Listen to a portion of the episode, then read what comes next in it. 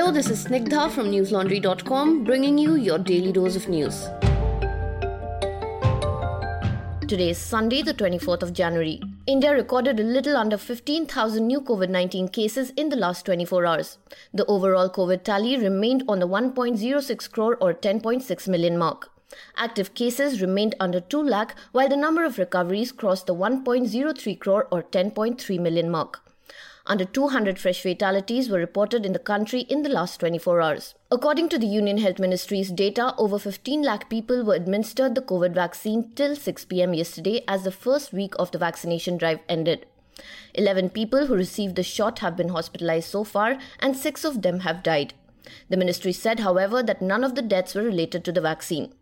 Meanwhile, the Health Ministry said yesterday that from next week, the centre will expand access to Bharat Biotech's Covaxin to seven states in addition to the 12 states where it's already being administered. The seven states administering Covaxin from next week will be Chhattisgarh, Gujarat, Jharkhand, Kerala, Madhya Pradesh, Punjab, and West Bengal. In Karnataka, just a day after the state government decided to vaccinate staff at all airports in the state on a priority basis, considering them as frontline workers, the government withdrew the order today. According to a clarification issued by the Commissioner of Health and Family Welfare Services, the circular which mentioned airport staff as frontline workers was withdrawn. The clarification read that no action should be taken on the said circular. So far, India has sent vaccines to Bhutan, Maldives, Nepal, Myanmar, Bangladesh, Brazil, and Morocco. Yesterday, the Sri Lankan president said that the country will receive free vaccines from India by 27th of January. The announcement came a day after Sri Lanka approved emergency use of Oxford AstraZeneca's Covishield vaccine. Our story of the week on Daily Dose are the recent safety measures adopted by the Uttar Pradesh and Madhya Pradesh government to protect women. The farmers' agitation against the centre's farm laws at the borders of Delhi completed two months today. Farmers yesterday claimed to have received a green signal from the Delhi police to hold their tractor rally inside the national capital on Republic Day. After the 11th round of discussions between the centre and the farmers failed to resolve the deadlock on Friday, farmer groups had said that they would go ahead with the tractor rally on the 26th of January. After attending a meeting between the unions and the police yesterday, farmer leader Abhimanyu Kohar said that the tractor rallies are likely to begin from Ghazipur, Singhu and Tikri border points of Delhi. Bharatiya Kisan Union leader Gurnam Singh Chanduni meanwhile appealed to the participating farmers to maintain discipline and to follow the instructions issued by the farmers committee. Several groups of farmers have left from Punjab and Haryana in their tractor trolleys and other vehicles to participate in the rally in Delhi. The anger of the farmers against the media is palpable. From Zee News proposing a Khalistani angle to the protests against sections of the media that were suggesting that the farmers were being misled, farmers have been vocal about their anger and distrust towards what they call Godi media. So much so that they even started their own bi weekly community run newspaper called the Trolley Times in order to reclaim their discourse. To know about how the farmers fight is a twofold one one against the new laws and the other against the media's misrepresentation. Do read Ashif Iqbal's report on newslaundry.com. It is titled Reclaiming the Narrative What Farmer Protests and Trolley Times Tell Us About Media's Systemic Failure. West Bengal Chief Minister Mamta Banerjee yesterday refused to speak at an event after her speech was interrupted by Jai Shri Ram slogans. Ahead of the Bengal Assembly elections, the BJP and Trinamool Congress were sharing the stage at an event to mark the 125th birth anniversary of Netaji Subhash Chandra Bose. Prime Minister Narendra Modi, who was in Kolkata to attend the event yesterday, was present on the stage during the sloganeering. Upset by the slogans, Mamta Banerjee told the gathering, and I quote, I feel a government program should have some dignity. This is a government program, not the program of a political party. This is a public program. I thank the Prime Minister and the Culture Ministry for organizing the program in Kolkata, but it doesn't behove you to humiliate a person after extending an invitation. As a protest, I will not say anything. Unquote. The Prime Minister paid tributes to the freedom fighter at Netaji Bhavan in the city. He is scheduled to inaugurate a permanent museum dedicated to Bose. The Prime Minister is also scheduled to release a memorial postal stamp on the occasion of the birth anniversary. Earlier in the day, Mamta Banerjee had held a huge rally in Kolkata to mark Bose's birth anniversary. In an apparent jibe at the BJP, she said that her party does not celebrate the occasion of Netaji's birth anniversary only on election years. Ahead of the upcoming assembly elections in Tamil Nadu, Congress leader Rahul Gandhi yesterday launched his party's campaign for the polls with a roadshow in Coimbatore. Elections in Tamil Nadu for 234 legislative assembly seats will be held in the month of May as the current term of the government will end on 2nd of May 2021. The Election Commission of India recently released the electoral rolls for the polls. According to the current roll, the total electorate or voters in the state stands at 6.26 crores, out of which 3.18 crore eligible voters are women, 3.08 crores are men, and over 7,000 are transgender persons. Rahul Gandhi, while launching his campaign in the state, hit out at the Prime Minister Narendra Modi, saying that he had no respect for the state's people, language, and culture. At his roadshow, Gandhi also called out the centre over the farmers' protest. He said, and I quote, What belongs to the farmers is being taken away. That is why we stand with the farmers. Prime Minister Modi partners with big businessmen in India. Unquote. Gandhi is also scheduled to campaign in multiple districts during his three day visit to the state. Dear listeners, please consider this a trigger warning as the following news story contains instances of violence against animals. In another update from Tamil Nadu, an elephant died near Ooty due to severe bleeding. The injury was caused by a burning tire thrown by the staffers of a resort on January 8. Two days after its death, the Tamil Nadu police arrested two people in connection with the incident on Friday. The elephant, which had strayed into human habitat, was chased away by people at the resort. One of them threw a burning tire to scare the elephant away, but the tire was stuck to its ear. A video of the incident circulated on social media showed the elephant fleeing the spot and trumpeting in pain. Mathrubhumi reported that the Forest Department officials found the injured elephant earlier this week. The officials on Tuesday arranged for transport to take the animal away for treatment, but it died on the way.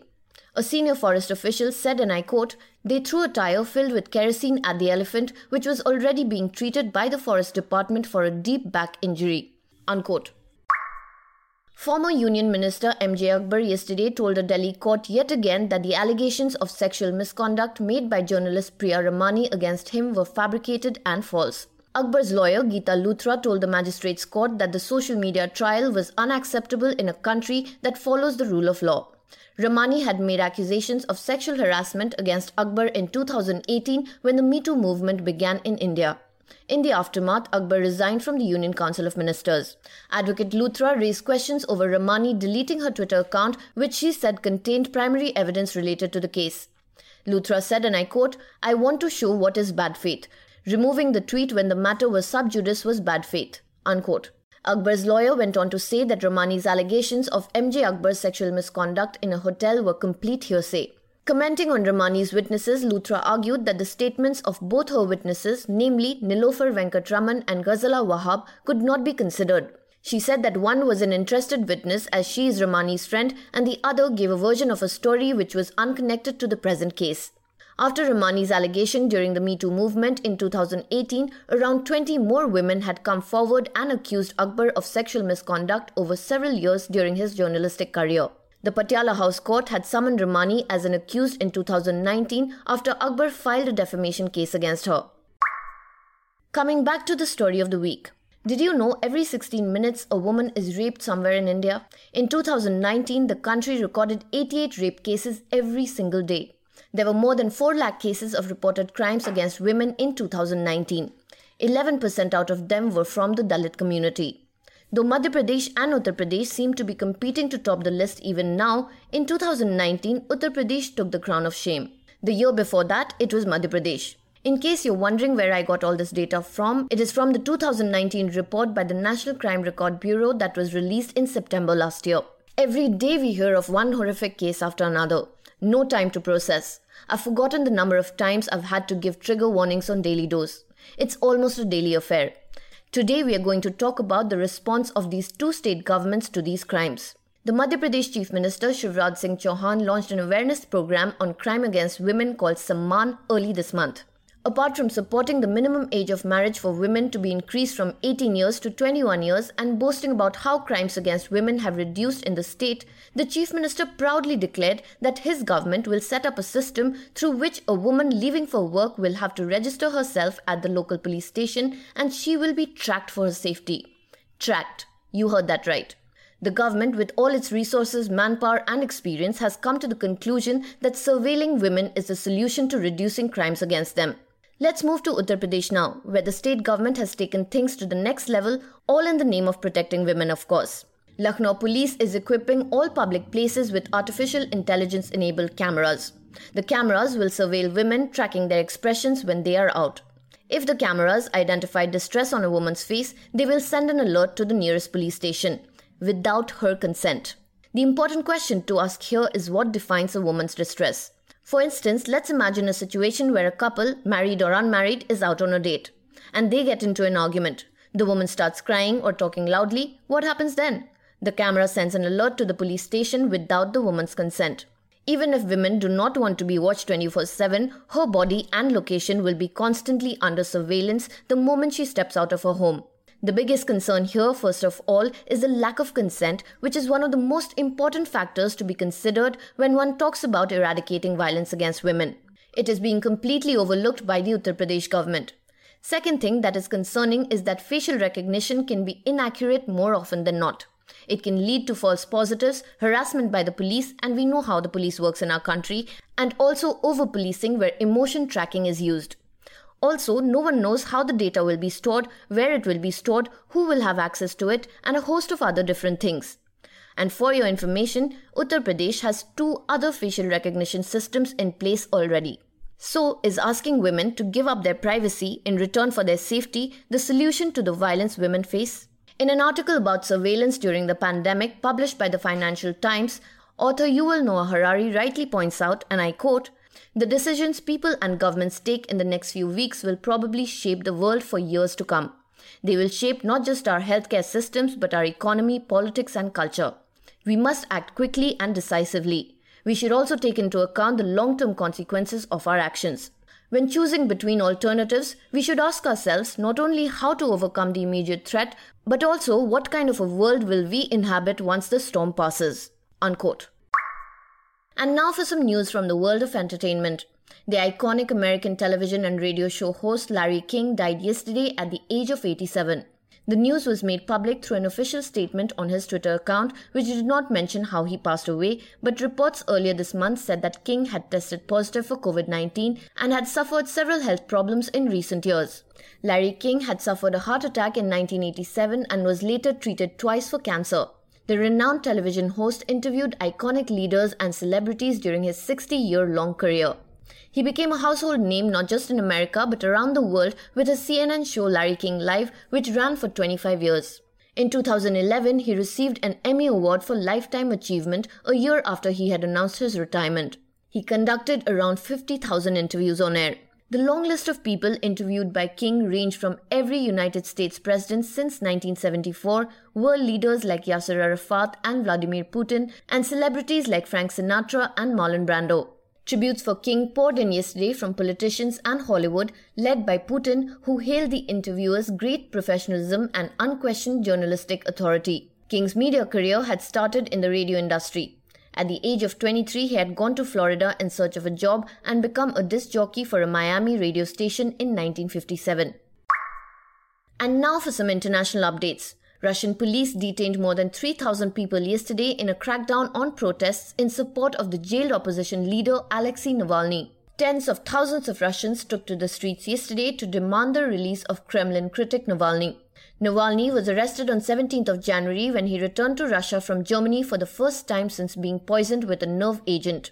Navalny had alleged that the attack on him was done by the government of President Vladimir Putin. He had called on his supporters to protest after being arrested last weekend. The authorities had warned people not to attend yesterday's demonstrations, saying that they risked catching COVID 19 as well as a prosecution and possible jail time for attending an unauthorized event. According to a Reuters report in central Moscow, thousands of people gathered in one of the biggest unauthorized rallies for years. Police were seen roughly detaining people, bundling them into nearby vans. Riot police were also seen beating and dragging away protesters. Navalny is an anti corruption campaigner and the most prominent face of the Russian opposition to Vladimir Putin. And now for a quick COVID update. The global COVID tally crossed the 98.8 million mark in the last 24 hours, while over 21.2 million people have lost their lives to the virus. Global recoveries, meanwhile, surged to 54.5 million. And now for some homegrown stuff from newslaundry.com renting Ferraris in Monaco, buying Rolex watches using company funds, and changing TRPs to get desired outcomes. These are just some of the unscrupulous practices followed by top former executives of the Broadcast Research Audience Council, according to a forensic audit of its operations. News Laundry managed to access a copy of the forensic report. It reveals a litany of alleged derelictions, mainly by a group of former executives. And quite damningly, the report notes that the BARC executives used outliers, meta rule, and channel audience control to alter TRPs and get desired outcomes. There's evidence of this manipulation in 2017, 2018, and 2019 across channels in English and Telugu.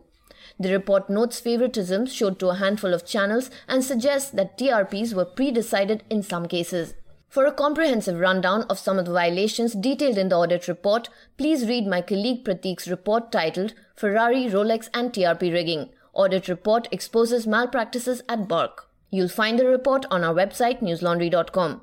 Dear listeners, the unfolding of this scam is the perfect example that depicts something that News Laundry has been hopping on and on about since the day it was founded.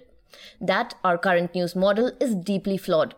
It is a system where the interests of the public or the news consumers take a backseat while the interests of corporates and the government become more important. This is bound to happen when media organizations are funded by big businesses and the government. And this is exactly why News Laundry consciously chose to remain 100% free of advertisements. We depend on folks like you who understand the importance of independent media to support us through a modest monthly subscription fee. So please do consider helping us survive in this world dominated by legacy media. Subscribe to News Laundry and pay to keep news free.